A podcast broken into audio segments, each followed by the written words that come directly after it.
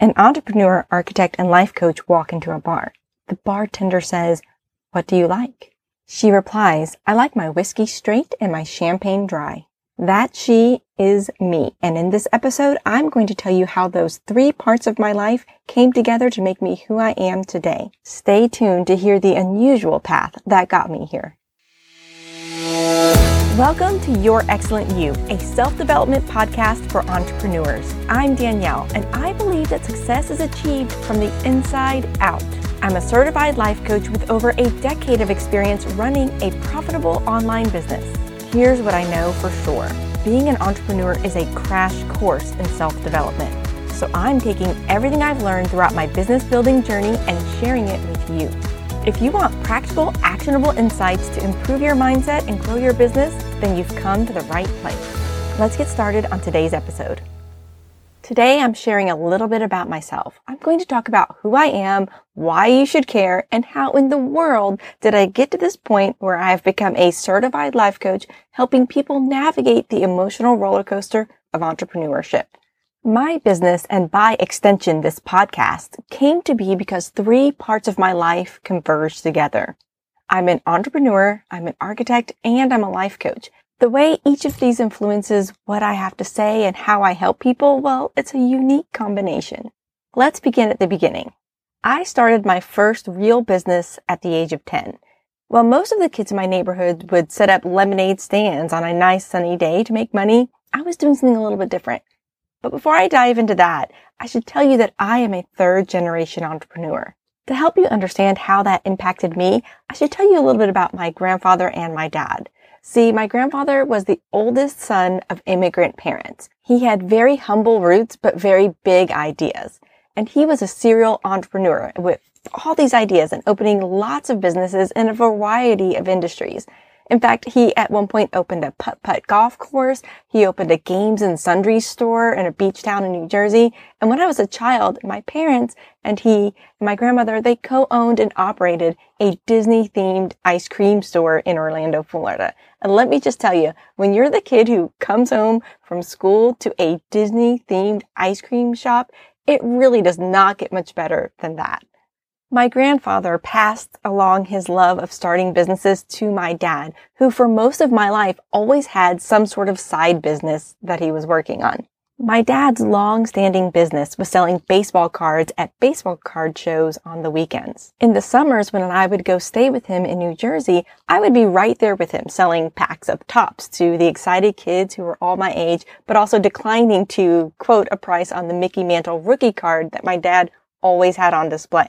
So when I was 10, my dad helped me start my very first business. In fact, it was his idea. He ordered for me a variety of women's fashion earrings from a specific company at wholesale prices. And it came with this fancy display stand that you could set on a table and spin around so you could look at all of the earrings. And in the summers when we would have a garage sale, I would sell those earrings for $1 and make a profit. He had taught me to understand how you mark up products to make a profit and it worked. Now, it would seem like this idea wouldn't go very far because you can't possibly have a garage sale every weekend. On Saturday mornings, on the weekends that we were not having a garage sale, I would go walk through the neighborhood and find out who was having a garage sale. I would approach them and make them an offer that they couldn't refuse. If they would sell my earrings at their garage sale, I would split the profit with them. That was my offer. And they took me up on it every single time. They didn't have to do anything. They made money. I made money. It was the true win-win situation. That was my first business. And from that moment on, I was hooked on being a business owner. Fast forward to today. And just like my dad and my grandfather before him, I have started several businesses. Most of those I don't run anymore, but I do run two at the present moment. I have this one, my coaching business, and I have another business that I started over a decade ago that has been profitable since day one.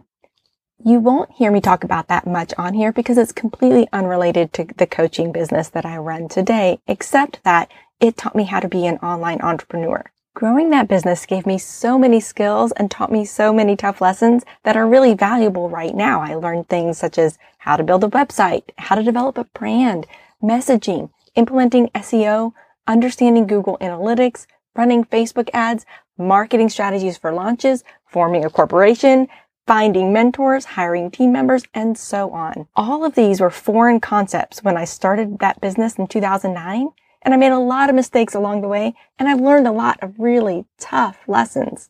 At the same time, I also accomplished a lot and achieved some pretty amazing results. With the help of my fantastic team, I still run that business today as a part-time CEO. The other part of my life that I bring to this podcast and into my coaching practice is my education and professional experience as an architect. I'm a goals and accountability coach for entrepreneurs, and it's the skills I developed as an architect that I rely on the most. Architects by nature take an idea and make it tangible. Entrepreneurs do the exact same thing. As entrepreneurs, we take ideas and visions from our mind and we create something that will impact others in a very real way. Architecture in both practice and in education are project focused. Projects are exactly like goals. You work consistently towards a tangible outcome at the end. I was fortunate to spend most of my architecture career working for one of the top international architecture firms in the world. One of the benefits for working in corporate architecture, besides the amazing projects, is that they have this very systemized process to complete their projects. The role of an architecture firm, to give you some background, is to design the project for the client and then communicate the design to the contractor. And we do that through architectural drawings so that the contractor can build the project. This is oversimplified, but I don't want to go off in the rails on exactly how it works. This process of designing and creating documents for the contractor can take years to complete. Along the way, there were always these mini deadlines that we were working towards. There were many reasons for the deadline. Some were regulatory and some weren't. But what they did was they allowed our team to narrow our focus. We always knew what we were working towards, where we were in the process, and how it served the big picture goal. Essentially, these mini deadlines were SMART goals. And if you're not familiar with SMART goals, it's just a goal that is specific, measurable, actionable, relevant, and timely. These mini deadlines all served to bring us closer to the big picture goal of completing the construction drawings for the contractor. It's working in corporate architecture where I really learned the importance of working in small, focused sprints. And that's the exact strategy I use with my clients who are trying to create big results in their business. In fact, it's how I launched this podcast in 30 days, working an average of one hour a day. My mini deadlines were daily, with each one bringing me closer to the big picture goal. This brings me to the last part, the last piece of how I got here. That is my decision to become a life coach. And this is where the story gets a little more personal. For most of my life, and still in many ways even now, I've been someone who has the skill to manage my emotions. I use the word manage, but in truth, for most of my life, it looked more like exerting control over my emotions. My default mode was to stuff down unpleasant emotions and allow the positive ones to be expressed and felt. About five years ago, I started working with a wellness coach named Heather K. Jones. She suggested that I read a book called You Can Heal Your Life by Louise Hay. At the time, it sounded a little touchy-feely for me, but I'd paid her a lot of money to be my coach, so I was willing to give it a try. This book literally changed the direction of my life because it introduced me to the concept of self-development at a personal and soul level. Before this, my self-development experience consisted of reading books about increasing productivity or achieving success. I had never taken the time to turn inward to see how I was using success and accomplishment to prop up my feelings of worthiness. Like so many people and so many entrepreneurs, I was heavily reliant on external proof that I was acceptable, good enough, and worthy. I wouldn't have used those terms back then, but I could see over time that that's really what all of my achieving and striving was about. Louise's book made me look into myself and see if I thought I was acceptable, good enough, and worthy. This set me on a self-development path that eventually led me to my mentor, Brooke Castillo. Brooke hosts a podcast called the Life Coach School Podcast, and the first time I listened to an episode, it immediately resonated with me. She has this gift for taking self-development concepts and making them really practical. I devoured every single episode and applied the concepts to my life. Brooke outlines a very specific way to manage thoughts and emotions, and I loved it at a conceptual level, but life gave me an opportunity to discover for myself if it really worked. Not long ago, my husband, who's always been healthy and normal, became very ill with a hidden medical condition. This condition came on quite suddenly and neither of us was really prepared for it. It showed up just weeks after we had relocated to a new home in a new city. In an instant, I became a full-time caregiver without my friends and my family there to help support me. This was while I was also trying to help my kids transition into their new life and make new friends in their new schools. Any thoughts I had about finding new freelance architecture clients went out the window. Running my online business was shoved into the margins of my day. The burden to keep everything together fell on me and I felt the weight of that responsibility. To get me through, I turned to the concepts that Brooke teaches about how to understand, process, and manage your emotions. I relied on it so heavily during those years that my husband was ill, and to be completely honest, it made all the difference in the world. Throughout that time, so many people said to me, wow, you are so strong. I have no idea how you are handling all of this. All I was doing was turning to the same concepts that I had learned on my self-development journey. I'll talk about what those concepts are and how I use them in future episodes, but I don't want this one to get derailed and get too long. In time, my husband healed and is able to fully function today. And it's nothing short of a miracle and a blessing. And I realize how very, very blessed I am to be in this position to tell you about my story.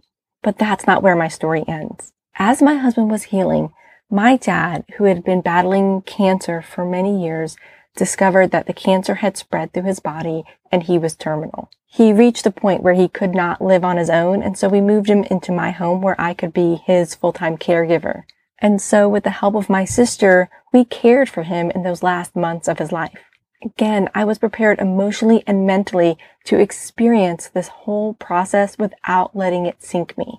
As I made it through this tough period of my life, I realized that life coaching and self-development really works. It can do so much to help people navigate tough situations in the very best way that they can.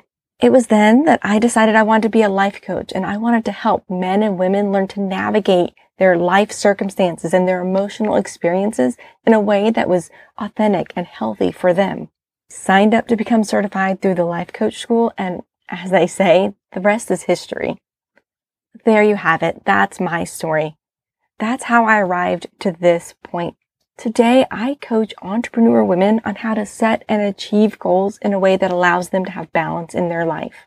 I teach them to understand themselves at a deep level so they can see how they are limiting their own success. I help them recover quickly and easily when business and life doesn't go as planned.